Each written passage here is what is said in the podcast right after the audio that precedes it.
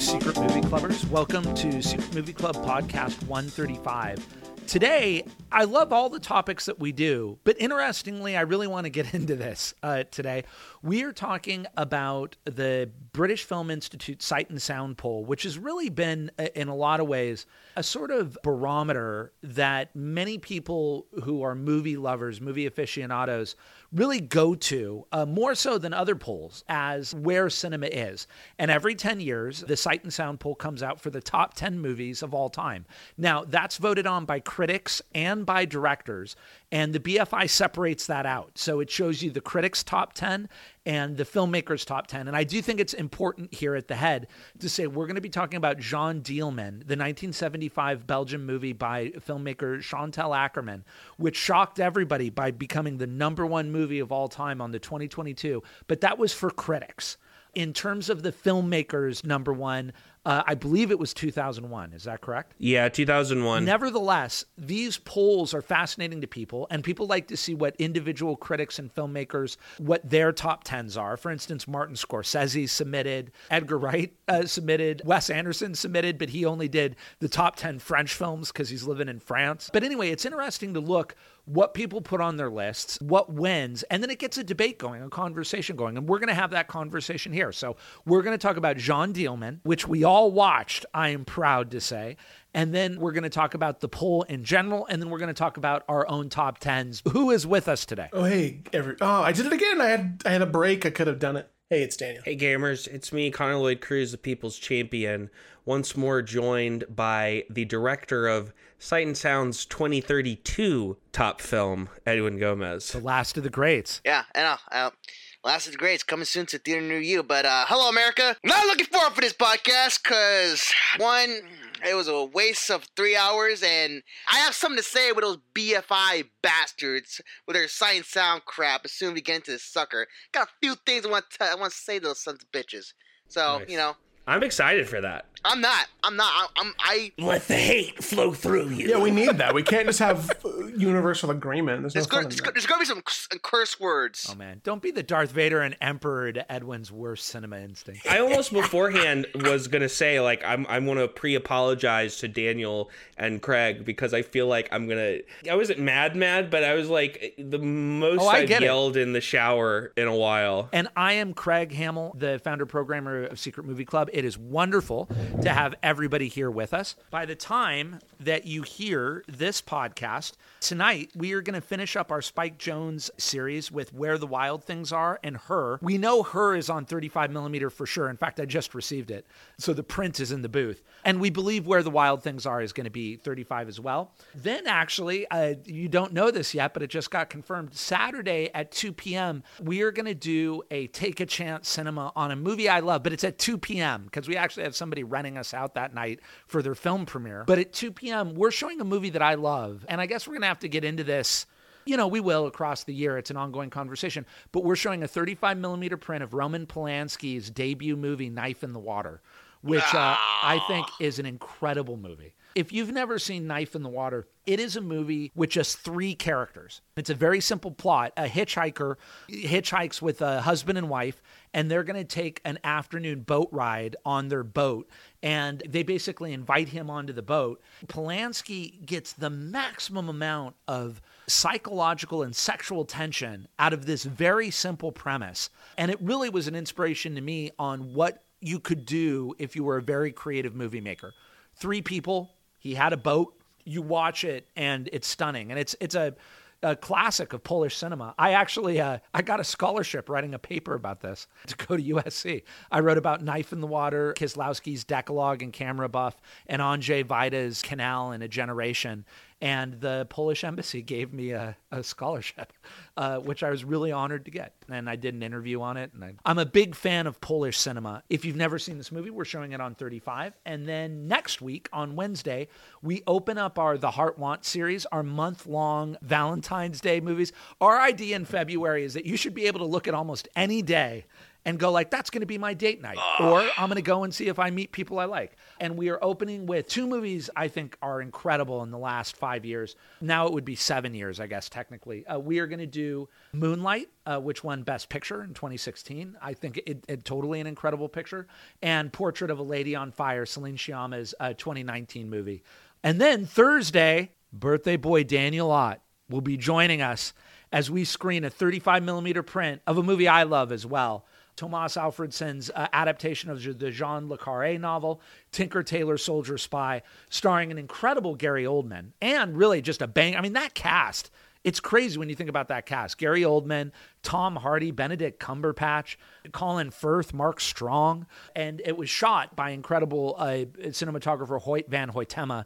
Uh, we're showing it on 35. Uh, Daniel, thank you for picking that movie. And I think in a month we're going to do a podcast about it and spy movies that aren't Bond. So join us for that podcast.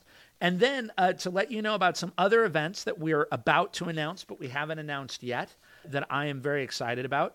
Uh, we are going to be doing uh, in March, which is March Musical Madness, we are doing a double bill of Spike Lee's School Daze and Eddie Murphy's Harlem Nights. Oh, Ah, I know. yes. Harlem Nights. Yeah, I'm not too crazy on school daze. Though. Well, I'm looking forward to that one. Also, finally, I captured the white whale, and we are going to do uh, the Coen brothers inside Llewyn Davis, which we are going to pair with uh, an amazing documentary from the '60s about Bob Dylan, Oh. D.A. Pennebaker's "Don't Look Back," Nice. uh, which is actually really important if to fully appreciate what the Coens are talking about in Inside Llewyn Davis.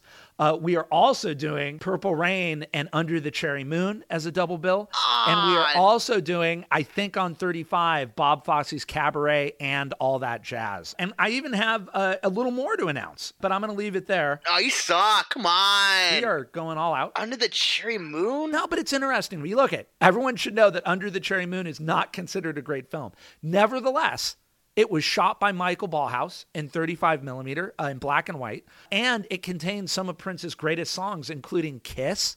I mean, it's all the is the music song. that's on his album Parade, and so you get to hear Prince just banging out these bangers. And we got Purple Rain, so just you know, whatever. Just go- Purple you Rain I'm stay going to see. Rain. Under the cherry moon sucks. Why don't you calm down? I am calm. Hey, took a chill pill. You took a chill pill, Dan. I have. I had my Adderall this morning. Uh, so there you go. We're already pre-gaming. We're tailgating for the debate that's about to happen. As always, you can write us at community at secretmovieclub.com. Uh, find out everything we're doing at secretmovieclub.com. Get tickets at Eventbrite.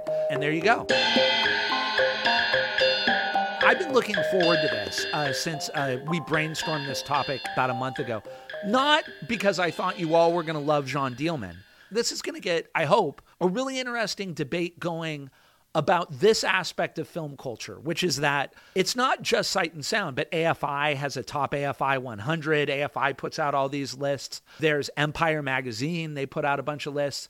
IMDb has it, you know, Metacritic, top 10 New York critics. This is something, by the way, that's been going on probably since the Greeks, since Aeschylus 2000 years ago dropped you know the second play in his oresteia and all the greek critics came out of the parthenon or whatever and they're like well i didn't think it was as good as agamemnon.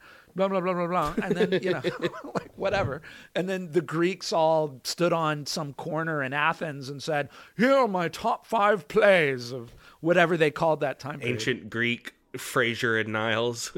totally whatever it was This this is maybe a little gimmicky, and I think we're too late to do it now. But I kind of wish we had before we did this. We had made all of us guess what the others would have thought about this, oh, like about john Dielman. thumbs up, thumbs down, because I think we would have like one hundred percented it. I think we all, all would have nailed it. I feel like as we said, the BFI Sight and Sound poll really, in many ways, has been the gold standard for a lot of filmmakers and critics as the aggregator of where the film dialogue is every 10 years. It, it always happens on the twos. So the last uh, 30 years of 1992, 2002, 2012, 2022. And uh, if we're still going in 2032, as Connor intimated, we'll, we'll see where our heads are at. Everybody was blown away, and it immediately set the Twitterverse and the cinema sort of onlineverse on fire when Jeanne Dielman, the 1975 Chantal Akerman movie she made in Brussels, a three hour and 21 minute movie about a single mother who's a housewife, eh, who's middle aged in uh, Brussels. Because really, the full title of the movie is Jeanne Dielman, and then it's the address she lives on. Jeanne Dielman, 23 quai du Commerce, 1080 Brussels. Literally her address, if you were to send her a letter, which actually plays an important part in the movie, we can get into. And for three hours and 20 minutes, we see three days in the life of Jeanne Dielman. She does almost the exact same thing every day. And the shots go on for a very long time. And the only thing that we can tell that is out of what we would call the norm is that she appears to be making money as a prostitute uh, when her son is not home. She has one John a day, and that John shows up while she's making dinner. Uh, she sleeps with that John. The John leaves, and then her son comes home. And other than that, basically what she does could be what what many people do day to day. And for three hours and ten minutes, you basically watch the same thing. Although you sense in the third day something's going on with John Dielman mentally. And not to get too specific, but it's three days, but it's it's about forty eight hours. There's an action on day one that starts the movie, and the movie ends with that same action on day three. So we're seeing a little more than two full days. So we're seeing like the latter half of day one, all of day two, the first half of day three. Point well taken. 48 hours in the life of uh, Jeanne Dielman.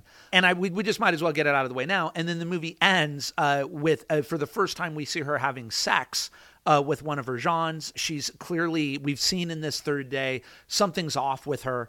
And then she takes some scissors that she had used to open up a gift and she stabs him in the neck. And then she sits down at the table and we see her bloody as uh, day turns into night and some unexplainable blue light uh, shines on her face. Then the movie cuts to credits. And this was the movie named the number one movie of all time, displacing Citizen Kane and Vertigo. And it caused a lot of people to erupt either excitedly or against it or somewhere in the middle. I should a little bit of context. I graduated high school in 2008 and I was applying to film schools and I was I was visiting film schools and I had a panic about film school as a concept and I ended up taking a scholarship for 2 years to a community college in my hometown because I was like I haven't seen enough movies. I'm going to get laughed out of film school. And so I got the Sight and Sounds top 100 from 2002 at the time. And for those two years, I went through basically everything out of fear, to be clear. And then I got to film school and was both relieved and humbled to learn that like eight out of 50 people in class's favorite director at the time was like Tim Burton. And I love that because it's honest and pure. But I realized I had become the thing I was afraid of, which was like someone who had gone a little too far to make sure that they knew like the intricacies. But it was the same thing as, as someone with my film education was mostly in the limited theaters I had available to me in Oklahoma, and the internet was like the big the library to learn things from. Became aware of things like Jeanne Dielman. I, I had watched this when I was in high school, and it was a struggle in high school. I was vexed by this thing. Let's just say again to the audience three hours and 21 minutes. It's the perfect way, I think, to take it in first because this time around, I ended up watching it two days in a row. Because when I rewatched it, I watched it in chunks. I would take a break and I realized it's not how this works. Like the way that this thing is structured and the way that it pays itself off is you have to, the tedium of it is part of it and you have to sit with it for the full thing your bladder suffering aside. Because i think as the movie as the film rolls through the like i, I think intentionally sometimes boring nature of it it becomes um, hypnotic a little bit. You're kind of in, in sync. And so these things that are happening you're like okay i know where we're at in the day now because i've seen this before. This happens this happens. And everything is built on the crux of, of subtlety because there's no stakes there's no like traditional story elements of plotting. It's strictly character and, and so much of the character is, is without dialogue uh, and these big unbroken takes that are beautifully framed. I think you watch it with when i was a teenager i watched it with the implication that everything was insignificant and then rewatching it now i realize the insignificance of it puts you on a comfort level that as you build into things there are moments like when she drops the potato that become the third act battle of a blockbuster because it's such a jarring like wait this is wrong that i think is such a weird thing to capture because if you if you've never seen it and you're listening to me explain it you're like that sounds awful and maybe it is i, I think it's it's bizarre But I was very taken by this. I watched it the second time with like headphones on, which is not something I usually do. I usually do like a living room thing, but I wanted to like no distractions audibly. It's pouring in LA and it was like the perfect sort of like be inside thing. I ended up I, I really loved it as a function of what what movies are. This is sort of the perfect example of like how would you replicate this in another format? It's such a specific type of creation taking advantage of of moving picture. And then I noted a thing that really freaked me out, which was that um, the director she was 25 when she made this and that Orson Welles age Citizen Kane. hurts my brain. Yeah, I, I would imagine it's you know it's met with its pretension, but it's it's it's bold, and I, I wrote that it's such a confident thing to make. Like, how did this get funded? How do you pitch this? Look at Edwin's distant look right now. Where do you think Edwin is right now? Watching Shaw Brothers, probably. My big takeaway that we can, as we talk about it, was I, I think it's just like a, the most beautiful portrait of like lonely humanity and sort of the day to day that it's boring because why would you want to live that life? Like a life that's sort of, it seems forced upon you, you're required, uh, gender roles, et cetera, et cetera, et cetera, that I think has a lot of conversation around it. But that's that's my take. I'll start with a, a positive, a nice positive spin. So I started the movie at 120. 120 in the morning. Yeah, 120 in the morning. Stopped at 27 minutes because I said to myself, why the hell am I doing this? Stopped it, put on another movie. I watched Barbershop 2, Back in Business. And then by the next day, started watching it again. I probably got five minutes in, like, it's still the same crap. And then I switched to another movie, watched Life right after that. And um, I finished it last night. I was not impressed by it. I was not impressed by it at all. I hated every minute of it. It's boring, long takes. There's just seeing a person do the same thing every day by the last day until she kills that dude. Like, oh, this is like the big thing we're waiting for. She just stabs him and then goes in the dining room and just sits there and then credits like, no, no, no, no, no. This, you, you know what's a better movie than that? Where it's like just in one sitting and like doing something. My dinner with Andre. See, at least that has purpose. That has storytelling. That has people conversation. But this is just ah, you know what? BFI. Sign Sound. That should not have been number one. It's either could have been Citizen Kane or 2001. Me personally, it should have been 2001. I don't know. I'm just off with the whole god system. Well, I think Edwin, you have to pick like the thousands and thousands of people who voted and, and give them a, a salute, a one finger salute. Yeah, I was about to say, Edwin, it, it probably is important to remember that when you say FBFI, Half Sight and Sound, it's actually an aggregate of filmmakers that include filmmakers like Richard Linklater Oh, and Edgar Wright and Martin Scorsese and Wes Anderson, and then critics from all over the world. And I think between 2012 and 2022, they definitely expanded the people who voted in it. I think that's an important thing. But it's not a monolithic thing. It's actually not like five dudes that run the BFI or whoever that were like, this is it. It was really an aggregate of all these people. Should be noted, I was going to mention this earlier, that while 2001 did win the director's poll, Jeanne Dielman was at number four on the director's poll, I think tied with Tokyo Story. Well, I'm, I'm just saying, you know, for a three-hour movie about a lady just doing her ordinary thing, just no, that's just dumb. I, I find it dumb and, and, and boring, and I don't know how to explain it. It just I hated every minute of that movie. I wanted to stop so bad, but no, if I didn't, some people will get freaking mad for me not finishing the damn movie. But I did. I finished it, and I hated it. I hated it. Thank you for finishing it. No, don't thank me. Don't thank me. How do you want to start in to begin with? Cause I, Next is Béla Tarr's Satan Tango. I'm not watching that. I'm not watching that. That I could be off the podcast for. I am not watching that. Seven and a half hours. No, no, no. You, you can have that movie. I'm not doing it. It No. opens with a 10 minute shot of cows. Yeah, no, no, no. I think I might I might have to push back on that one. That one I, you just described that. Um, Connor. you know, I, I I've actually really been struggling with what I was going to say about this movie. I think I find a lot of it admirable and interesting. I think it's eh, intellectually certainly interesting. I think, you know, on a whatever you want to call it, ethical, I don't know if political is the right word, but level, I'm super cool with like the expansion of this poll. I guess I don't really care about this kind of stuff because it's just this isn't really where I'm at. There's like some overlap for sure. Like I look at the sight and sound list, there's a good tenth of the movies that are also favorites of mine, and then there's a good another tenth that are movies that I think are really good. And then there's a bunch of stuff that I think is like just not for me, kind of boring, but that I get. You know, like like I was I was thinking about that a lot too, about movies that I don't like but I get. Don't like is maybe the wrong word. Like No, I follow you. Persona or something is a movie like I get it. I totally get it. And I will say Jeanne Dielman does make me appreciate that kind of stuff more where I'm like, you know what? I get Persona. Like I get it 100%. If someone's like that's my favorite movie, I'm like, "You know what? Hell yeah, bro." but that's interesting. But Jeanne Dielman, no. I yeah, Jeanne Dielman pushes up against the edges. If I was able to separate myself a little bit from it, almost as like an art exhibit thing, I think it is kind of interesting. If I went to and I there was like an art exhibit and it was a literal real time 24 hour thing about this woman and just showing like the monotony of her like daily rituals, I think there is, would be something interesting there. I think in some ways the fact that it does have this narrative makes it more like annoying in a way to me where it's clearly trying to tell a narrative in its way in its very restrained way and i just find it frustrating that it is so oblique and everybody keeps talking about this potato drop when does she drop a potato she drops a spoon she drops a brush she burns the potatoes and throws them out. She opens the bag and there's one potato in it. When does she drop a potato? And she's peeling them. She doesn't drop a potato when she's peeling them. During my movie watching, I was so not paying attention to it at all because I knew it was going to be the same thing over and over again. So I didn't care where the potato dropped. I just wasn't paying attention to that damn movie at all. I'm gonna find. Everybody keeps talking online about this.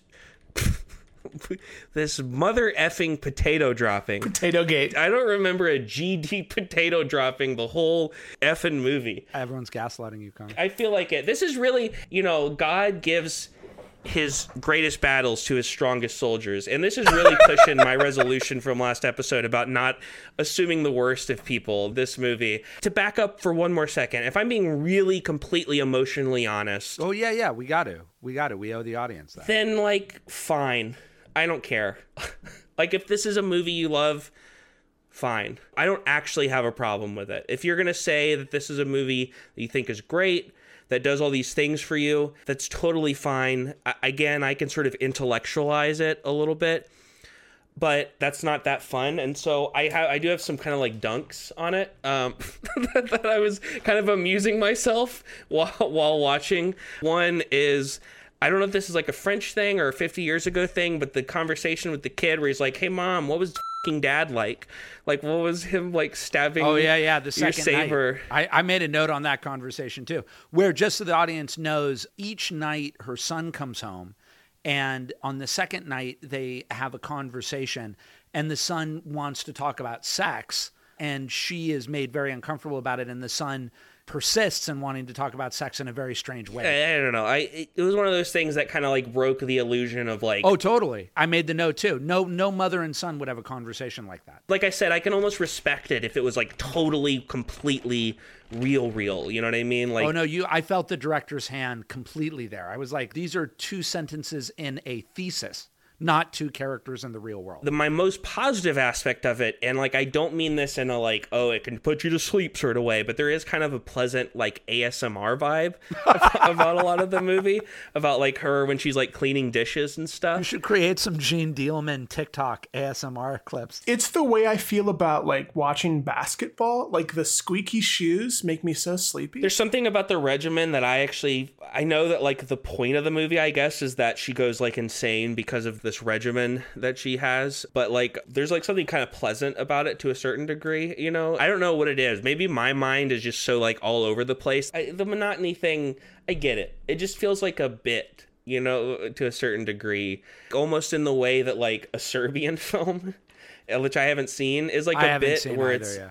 I Don't think watch it. Edwin's seen it. where it's like this movie that's like this hyper disgusting, hyper graphic thing on purpose as a way to like goof with you. I can like that at times. Like I love in Twin Peaks: The Return when there's that three minute shot of Gold shovels. yeah. Um, it's used in a kind of uh, different way there. I guess it's there's something that feels punishing about this, vindictive. I she, she needs to get like a hobby. Honestly, that was like a big thing that I was thinking a lot during this movie. Is like she really painting miniatures. I don't know, something cheap. Obviously, like I get it. but the sadness seems to be there's no time for it. But she does have time. She oh makes no, there, potatoes there's no, twice. there's there's time for it. There's implications of time. I guess post murder she could have done something. This is forty. This is forty-eight hours. Discovered her hobby.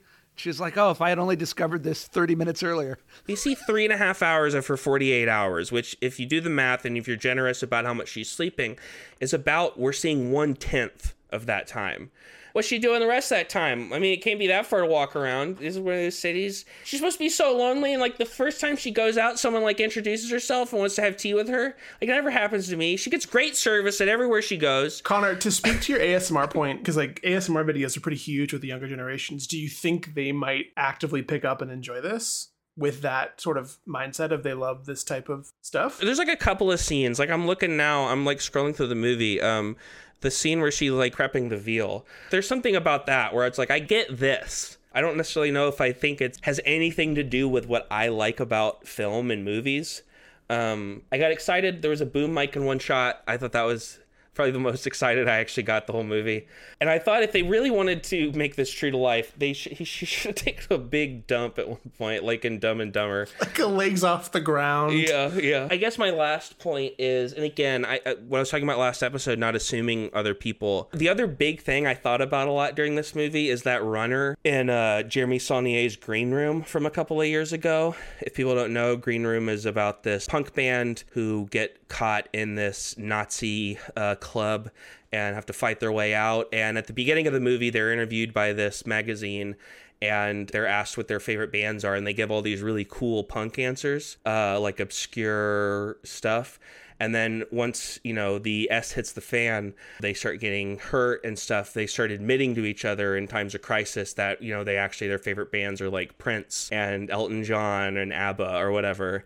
And it's it is one of those things where this Oh, does kind of Yeah, that's a really interesting point. this kind of pushes me to that edge where it's like I respect this, I get it, but I some I just don't. Again, I, it's that negative negativity bias. I'm just like, there's no way someone ever's like, you gotta watch this. You know what I mean? Like, let's put this on. Um, it's more interesting as an idea than it is. I think like anything I recognize as being what excites me about filmmaking. There's some technical abstractness to it, but even then there's stuff that's like older that I think like has that stuff in it. Remember you were talking with Edwin about Assault on Precinct 13, which he loved in Rio Bravo. I don't think that there's a lot of stuff that I love that is antecedent to this movie. You know what I mean? Like I think a lot of the stuff that this has influenced is not necessarily the stuff that I like anyways. And so I do love stuff where there's like that process, people working on things. I think that's interesting, but I think you can see that in earlier stuff like A Man Escaped or whatever that I think is kind of its own path. I don't necessarily think that No Country for Old Men like went through Jeanne Dielman to get to the aesthetics that it's on. And so like I, I don't know, I just don't I just don't get it. I, I feel very distant from it and the decision for it to be recognized as such. But I'm not like that mad about it because who cares? I think you bring up a really key point, which was why I was looking forward to this conversation, which is Jeanne Dielman is not a consensus movie. It may be a consensus movie among a subset of movie lovers, but it's not a movie like you said, Connor. If people said my favorite movie was Godfather, you know, whether you like Godfather or not, people all over the movie spectrum will go, oh, I get that. Yeah, I get it. But if you say Jeanne Dielman, it's actually intentionally going to alienate at least 25 to 33%, probably more. I mean, if we're being really trying to be intellectually rigorous, which I think we should, I think that over half the people who see Jeanne Dielman would probably not be into Jeanne Dielman. And I think especially when you broaden it out from sort of the circles we run in, which are sort of cineastes, and widen it out to the general movie going audience. That's what I'm saying. When you move outside of the rarefied air of people voting in the sight and sound poll, and you go to everybody who says they love movies, if you go to everybody who says they love movies and you showed them Jeanne Dielman, I'm sure there'd be a huge plurality of people who, who dug it. You know, 20 to 30% of people saw it would be like, I was, but I think you'd probably get, I would wager over 50% of people would be like, I, no, that's not even a movie. what was that? Um, despite everything I was just saying, I loved Jeanne Dielman. And I have to I have to say that I didn't know what I was in for. I was on its wavelength immediately. And I thought this is really interesting. I thought the way that she shot the movie, the camera never moved, the way that she repeated shots. I thought Chantal Akerman's formal strategy was fascinating because, as Daniel said, when something goes off, like when she picked up that baby in the third day, I was like, oh no. oh no, yeah, I was like, what are you you- going to shake this baby? yeah, what like Yeah. what's gonna? Because she watches a baby for five minutes every day. I actually got nervous when she left the baby alone and she went into the kitchen. I was like, "Why are you leaving the baby alone on the table? You should put that baby down on the ground." She raised questions that I thought was really interesting, like, "What is this blue light?" Did she ever answer what that blue light is? I just assumed it was a metro or something outside the window, but did she ever answer what the blue light was that was coming into the apartment? I don't think so. Right. So this is a non-diegetic blue shimmering light that could be just Godardian and meta instead of real. I thought that was interesting. I did know on the third day, I was like, up, she's going to kill someone. So in a weird way, I actually knew how the movie was going to end even before it ended. And so when she stabbed the John, I wasn't like, "What?" I was like, "Oh, yeah, I kind of saw that coming. She's going to stab someone." I do think it's a great movie. But I do want to say that you have to like movies like Rainer Werner Fassbinder movies and Jean-Luc Godard movies. And actually, I did a little research into her. It's no surprise that one of the people most influenced by her is Austrian filmmaker Michael Haneke who did movies like The Piano Teacher and The White Ribbon and Caché and Funny Games.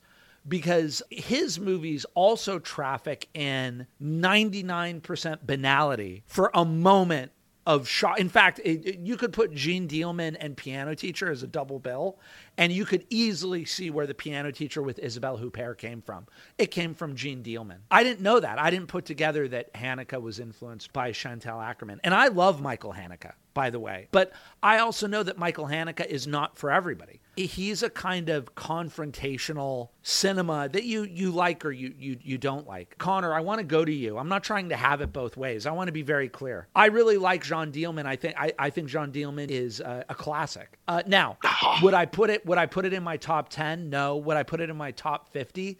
I don't know. Would I put it maybe in my top 100 or top 200? I very well might. So that's sort of where I fall on that because I was fascinated by it. Daniel, we've had this conversation that your favorite movies aren't necessarily movies that you want to replicate and do movies Yeah. like, and I'm I'm not like that. All my favorite movies are movies that I would like like to make something like that. There's such an uh, an aura around things like this. Anything that is the best is just right because it. I think it makes you feel one way that if, if this isn't your jam in movies, then it feels like an attack of like I don't agree with this, and it makes me feel like I'm not a part of the same thing. Which I think is the one is the one negative thing is when something has an honor an energy. My hope for things like this is always that here's this thing, maybe it will people will give it will take a chance on stuff that they wouldn't normally take a chance on. There's this movie that is considered by people that you may love or respect that is the best in quotes and maybe it'll let you find something but i think a lot of people take to it in this with this energy of if it aligns with you that oh i've been validated anyone who disagrees is wrong but the the way that we take in cinema art in any way defining a list is so difficult. Like i love a list but calling a list a best doesn't make sense unless it's out of a personal thing in my opinion. And so it's it does kind of suck because if i would never make this movie. But I, I see things within it that really appeal to me and especially when it's not something i'd want to make. I, I think i look to the things of why it works for me that i think affect me. I think i'm a, a pretty emotional movie person so if if you catch me in your in your aura emotionally typically i'm I'm bound to, to make it work. But we all take things in so differently. And this sounds like such a centrist opinion, but I think it is kind of that. Like it sort of sucks to be on one side if, if you're like, I didn't like this. I think the assumption could be you're being a contrarian. But if someone said, I love this thing, it also sounds like, well, they're being pretentious because it is universally beloved. And so it's like a it's like a lose-lose type of weird thing. Well, but it's not universally beloved. I think you have to be careful about that. But I mean, in the context of like the conversation around it is that it's the best. Yeah, yeah, Like, yeah. It has been determined by this prestigious, and so I, it can feel like that, especially when you're like a teenager trying to dictate your taste. You see this list, you're like, well, I, I should pull stuff from this. But I do want to eh, amplify or, or echo something Connor said. This is not a movie of how real people behave. And that that's actually something for me. It's not my kind of cinema. It's why Tarantino's movies are not my favorites because Sharon Tate was murdered. Brad Pitt and Leo DiCaprio did not save Sharon Tate. Hitler went on to kill 6 million Jews. They did not kill Hitler in a theater. Now, I'm not saying that cinema can't do that. Of course it can. And Tarantino has a thesis. But it's also why, as much as I love Godard, Godard had this thesis in the 1960s that was moving more and more towards Maoist communism. And I was like, but people aren't like this. This isn't the way the world is. And when I was watching Jeanne Dielman, I was like, well, this is a filmmaker's thesis and what this filmmaker is doing. And it's what Lars von Trier does, it's what Godard does. One of the reasons I love Fassbinder, why he's my number four filmmaker, is I actually think he traffics in how people really are. I don't actually think he's ever trying to prove a thesis of existence. Now, I think Jeanne Dielman is really important because I think probably Chantal Akerman was, I need to make it this way to get a dialogue going on the life of women, on the life of mothers, on the life of wives, on how women are viewed by society. I think that's all really important. But I thought, Connor, you were talking about getting a hobby. I was like, this isn't fair to her because Chantal Akerman is saying this woman is not intelligent enough and not emotionally resourceful enough to have a friend. This woman is somehow so trapped in by her society and the expectations and this, that, and the other that she's not going to have a boyfriend, that she's not going to get a job during the day, that she's not going to go out and meet people. To me, it feels like the movie doesn't quite establish that well enough to feel that way. Like this potato dropping scene, which I don't think happens. But the, the emphasis for that being a big moment is that, oh, oh crap, like that's a potato. They got to eat the potatoes. But the kid eats, the, there's all these leftovers. like like if there there needs to be a pressure there you know what i mean like that's not like false narrative either i don't think if the food was that precious then why is the kid like not eating half of his food it doesn't really matter I love lists, and I think it's such a cool opportunity to gauge different people's taste and like hopefully find new things within it. Because there's a lot of stuff on the 2022 update I've never heard of, which seems crazy because all I do is take in movies, and so when there's new stuff, you're like, oh, this is exciting.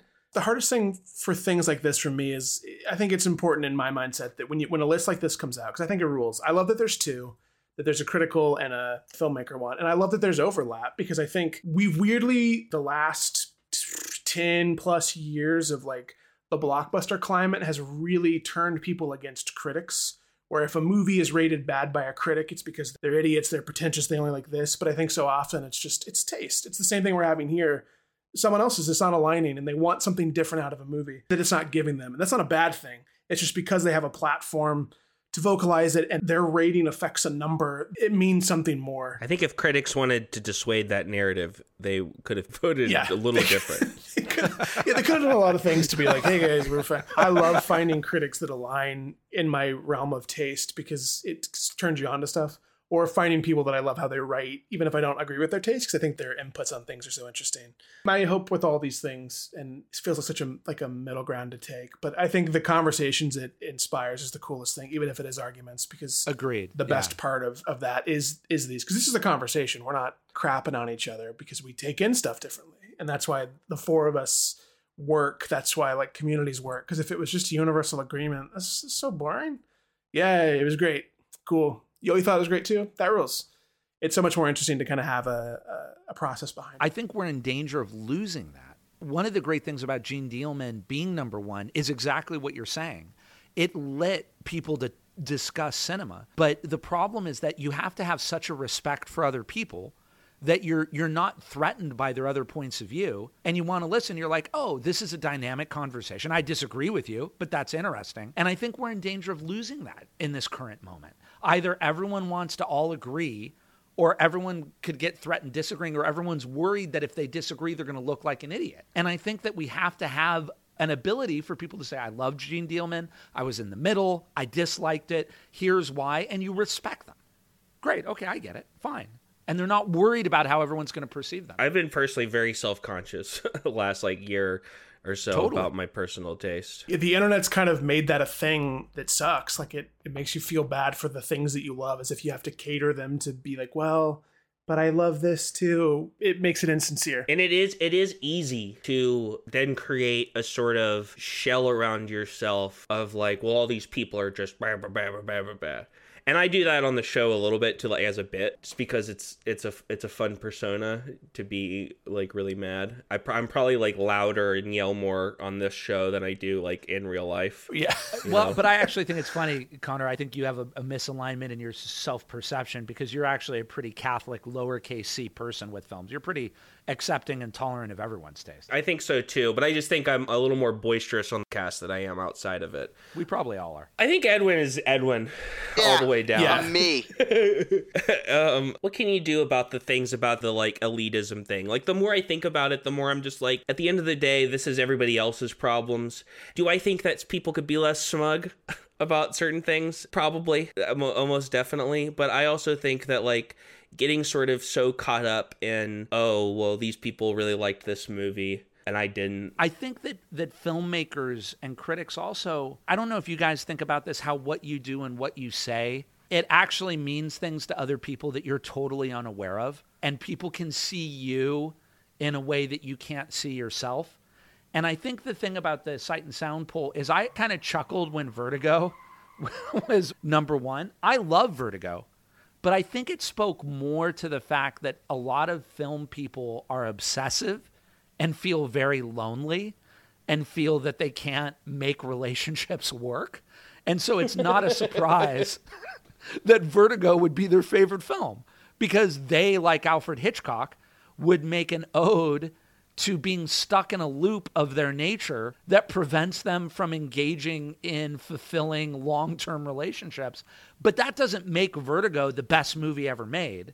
It makes Vertigo a movie that film critics and filmmakers relate to because of their natures.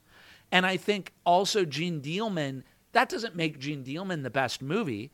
It talks about filmmakers and film critics feeling that they're at a very fragile moment in cinema where they want to uh, reaffirm feminist filmmaking, which often hasn't had a voice at the table. They want to affirm Chantal Akerman and a female perspective in a, dom- a male dominated list. I think these are all important things to contextualize about why Jeanne Dielman has risen to the top. But it says something about where we're at and the dialogue we feel we have to have in this moment. It's not really an empirical statement about anything other than where the dialogue needs to be. And when you think about it that way, you're like, yeah, hell yeah, Jeanne Dielman should be up there. We got to talk about this about female filmmakers and minority filmmakers and people who haven't had a voice at the table in a hundred years of male dominated sight and sound poll lists. And another thing about Jeanne Dielman, she drops a brush and that's supposed to be like a big deal. she drops a spoon, she just immediately recleans it. It's not, who cares? I think you're on a very good thing there, Craig. I think the worldview of the times when these are voted is so important because the conversations around this are important for us to have, but it's also important to like I think listen to the people that have made this happen. This expansion in the voting pool. There's a reason this is hit that I think you're alluding to in, in terms of taste and also what's important to people and what they're experiencing and thinking about. And so those conversations now, all the writing and, and conversations that'll come out of this poll new filmmakers and old filmmakers alike. I think it's so important and helps us build and grow as cinema becomes what it becomes in the years ahead. Absolutely. And contextualized in that sense, it makes all the sense in the world why we have to have Jeanne Dielman be number one right now. Oh, come on. We have to have a conversation about a hundred years of sort of white male dominated cinema when there are all these voices who probably don't relate to that in the same way that some people don't relate to Jeanne Dielman who are like, hey, I've got a different way of seeing the world. And I would love to have my voice in there so that I can have something I can show people like me. So we can say, there's our voice, and we can have an empathy machine for us.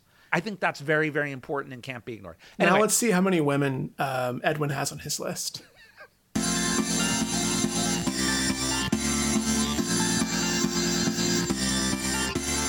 Top 10 lists, Daniel. I'll give my so I I have thought about this for a week and I couldn't put them in an order. So I have the 10, I put them in order by release date. In talking about these lists, the one thing I forgot to mention too is the context of favorites and best. And so I tried to find a middle ground to what I would have submitted in terms of the movies that changed my viewpoint on movies as I've grown up. If that makes sense. Movies that like shattered sort of what I thought movies could be and and helped me grow as a filmmaker because I'm not going to say some of my favorites on here, which I think is going to alarm maybe just Edwin. So from uh, earliest release to newest release, I did David Lean's Brief Encounter from 1945. Mm. I did Jacques Tati's Playtime from 1967, which shattered my world of the, the visuals because I, I, I was debating between that and, and Chapman. And I think I, I returned to that the most. Chaplin, Daniel? It sounded like you said Chapman. Oh, sorry, Chaplin, yeah. I did Victor, I think it's pronounced Erice's Spirit of the Beehive. I did Juzo Itami's Tampopo, which was my big intro into like oddities, like romance and oddity being sincere in its delivery. Uh, I did James L. Brooks Broadcast News from 1987. I did John Woo's Hard Boiled from 92, which changed my world when I saw it on VHS. I did Kiyoshi Kurosawa's Cure from 97, which I still think is one of the darkest interpretations of the evil of people. I did um, Koreeda's Afterlife from 98, which in the realm of religion and, and faith and the idea of afterlife is my favorite interpretation of things in that world. Um, I did Chris Smith's American movie, which I think is one of the funniest and most inspiring and heartbreaking pieces of coming of age and of art and the the pursuit of it. And I had to include what I think was my favorite thing from the last, which was Bong Joon Ho's Parasite, as the the thing that in the last twenty years has like shifted my brain again of, of sort of filmmaking, but also a movie that I thought should win everything actually winning, where my taste aligned in those regards. So that'd be that would be my top ten. That's a great conversation starter. Top ten. Okay, so I didn't do a list. It's all in my head. Uh, first one, Sam Peckinpah's Pat Garrett and Billy the Kid. Blew my mind on the Western world, how I could make it more violent and gruesome, and a kick-ass soundtrack. Second, uh, Jaws, Spielberg blew me away with, uh, with Spielberg. Third, Irwin Allen's production of The Poseidon Adventure blew me away with his Disaster Pictures. Fourth, Michael Cimino's Heaven's Gate. One, cinematography, visual location, great score, and I have a poster for that. Five, uh, Walter Hill's Streets of Fire, how he blew up the 80s, and a great soundtrack. Six, another Spielberg movie, 1941. 41. Something you Whoa! won't show. You just blew Connor out of his apartment. I'm gonna throw up. Ser- Sergio Leone's uh, for a few dollars more, the best in the Dollar trilogy. Eighth is uh, Jackie Chan's Police Story, introduced me to the kung fu world and other great Hong Kong stars. Ninth is um, Sure wrote these down. Ingmar Bergman's Persona. No. American Graffiti. That's a, that's a damn good call. That was almost on mine. Tenth, the tenth one, the big one is um is um what was that? It's kind of So big. Mamma mia. brainstorm. There, I said it. Whoa! True to form. Something no one will ever show up because they're too scared. Who directed Brainstorm? That's Trumbull, right? Yeah, that's right. Douglas Trumbull. That's right. One of the That's most a great, beautiful. That's a great list, dude. That's a conversation starter right there. so show this movie. I like when it switches aspect ratios. Connor. I was originally going to make three lists. not not a joke. One from my heart, one from my mind, one from my soul. I was really thinking about this a lot. I was troubled. I was I was having sleepless nights, tossing and turning about it. And um, I realized pretty quickly. I think you, Daniel, you tried to do a synthesis of heart and mind in a way, and I realized that those lists were almost exactly the same, and they're literally the movies that you hear me talk about every week. You can actually go to tinyurl.com slash Connor's favorite films and see my Letterboxd list of my favorite movies. I organize in clumps. And so some movies that are at the top, like Evil Dead and Evil Dead 2 are at the very top. They're and to me they're like tied for first. But if I was to separate them out, they would still also be 1 and 2. Whereas opposed to after that is Raiders and Temple of Doom, uh, which are my in my two slot. But if I were to separate them out, Temple of Doom would be much further down.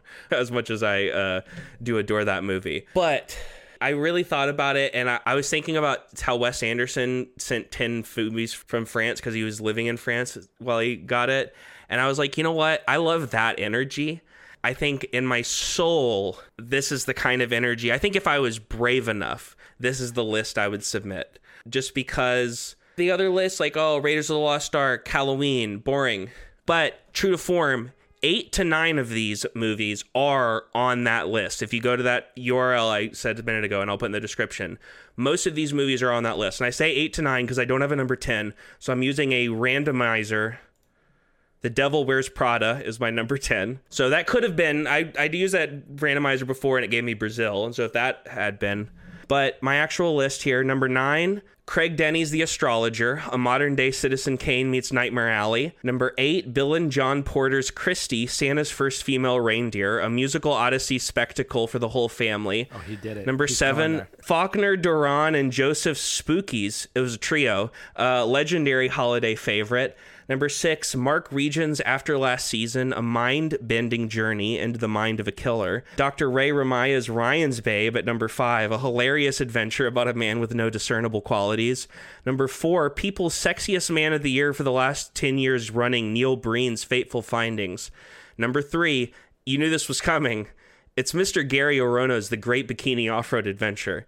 Then uh, one and two are just actually Evil Dead one and two in the off chance that I could somehow get them like catapulted onto the actual list. Evil Dead 2 was a contender for mine, I'll be honest. That was life changing. To back Connor's decisions here, there is no pretension. It is pure artistry, those decisions, because they are the most true to form things I've ever heard Connor speak.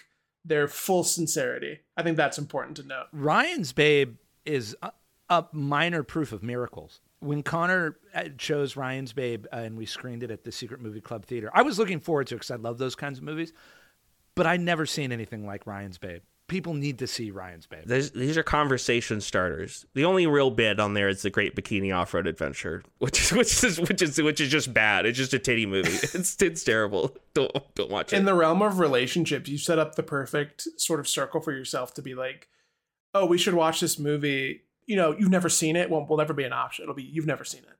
And we're going to experience it together, and it's going to be a core memory. My top 10 has basically been my top 10 for most of my adult life. I noticed that only two titles changed from where it was maybe 20 years ago. In no real specific order, I love all these movies. Akira Kurosawa's Seven Samurai. I've said it many times. That's my, if the aliens came and they said, What is cinema? and I could only hand them one movie, it would be that movie. I used to say Jean Renoir's Rules of the Game, which is still a movie I love. But as I've gotten older, I actually, the one is Jean Renoir's Grand Illusion. And I think maybe it's just my nature because I actually find Rules of the Game is a very intense, ultimately bleak look. Uh, Grand Illusion is it puts you through the ringer, but it comes out saying yes. I actually ultimately find Grand Illusion to be very affirming, and I find that that's my nature as I get older. Stanley Kubrick's 2001, Federico Fellini's Eight and a Half, Alfred Hitchcock's Rear Window. This is a bit of a cheat, but I love Wong Kar Wai's Love trilogy, which is Days of Being Wild, In the Mood for Love, and 2046. They all have reoccurring characters. The first movie is All the Loves You Have Before the Love of Your Life. The second movie is The Love of Your Life. And the third movie is All the Loves You Have After the Love of Your Life. And I think put together, they're sort of greater than the sum of their parts. If you said, no, that's a cheat, then I would tell you, okay, fine, Days of Being Wild. Then also Satyajit Ray's Apu trilogy, and that's um, Pather Panchali, uh, and The World of Apu. But if you said pick one, then I would pick Aparajito, the second movie, which is about Apu in Calcutta from his father's death through his mother's death, and yet he comes out saying yes. And those are the kinds of movies I love. Palin Pressburger's Black Narcissus, Milos Forman's Loves of a Blonde. And then here's the interesting thing my number 10 was always Stan Brakhage's Act of Seeing with One's Own Eyes, which is a 30 minute movie he made in a morgue in Pittsburgh of autopsies. And you have to sit and watch autopsies for 30 minutes. And, you know, I am someone who thinks about death a lot, but not in that way that a lot of people think about death. I don't know. It, it, this is a conversation for another time. It, it's, it's something I think you need to deal with in life. Maybe because I'm in denial. I don't know. It's not something that terrifies me like other people. Maybe because I do believe in an afterlife. I actually believe that there's a lot more than this. But I do think thinking about death and your inevitable death is something that you do need to think about because I do think it organizes and orders how you see the world. And watching Stan Brakhage's The Act of Seeing with One's Own Eyes is, has uh, made me do that. Uh, you have to be willing to see autopsy footage. If you're not willing to see autopsy footage, do not watch that movie. However, it's a short film. And I realized that Sight and Sound might be like, actually, that's a 30 minute movie. So if I had to swap that out, I would put on Sergei Eisenstein's Battleship Potemkin because I still think to this day that we have not fully explored everything that film editing can be. I think film editing is the closest we get to dreams and thought and how our brains work in a really interesting way. And I think when you watch Battleship Potemkin, it was one of the first movies where if you were a filmmaker, you were like, oh, I can do that. I can edit that way. And then it would blow your mind. Well, now I'm going to explore all this and all the movies after that that explored editing, which is an art that I love and I'm obsessed with. I just have to put Battleship Potemkin. So there you go. There are top 10 lists in 2023 as a result of Sight and Sound. If we're doing this in 10 years, we'll see where we are. As always, I want to thank everybody who was on this podcast. You can find out everything we're doing at uh, secretmovieclub.com. Go to eventbrite.com. Write us at community at secretmovieclub.com. Come tonight to see the end of the Spike Jonze series. We'd love to have you. Tomorrow to see Knife in the Water on 35 millimeter. Uh, next uh, week, come to see uh, Moonlight and uh, Portrait of a Lady on Fire on the big screen if you only caught them on the small screens. And then on Thursday, uh, Daniel Ott's birthday movie, a movie I highly recommend everyone see. I love this movie, Tinker Tailor Soldier Spy, and it will set you up for our podcast on non James Bond spy movies. That is it. Thank you guys. And, and does anyone want to do a plug? Since this time we did our top tens, does anybody have a plug? I'll just say uh, you can find me at twitch.tv slash Connor Cruz and watch me play D&D Tuesday evenings, twitch.tv slash Nerdhalla. If your people are interested in looking for scripts, Blu-rays, posters, and uh, lobby cards, one sheets, come check us out at Hollywood Book and Poster in Burbank, California. I just want to thank, as always, our Chief Creative Content Officer, Connor Lloyd Cruz, uh, who edits and sometimes suffers through the uh, raw footage and always turns it into an eminently listenable 30 to 60 minutes. So thank you, Connor. That's it. Secret Movie Club Podcast 136. Continuing with the Jeanne Dielman trend, we're going to be discussing Jackass and the four Jackass movies, which, believe it or not, come out of a long tradition of uh, Chaplin, Keaton, Laurel and Hardy, uh, and, and a bunch of other things. And then we're going to talk about how low art can become high art, the low art, high art distinction. Hopefully, maybe an interesting companion to the podcast we just did. Uh, but that'll be next week. All right, guys, have a great week. See you next week. Bye bye. I love you. Bye everyone. Goodbye, citizens.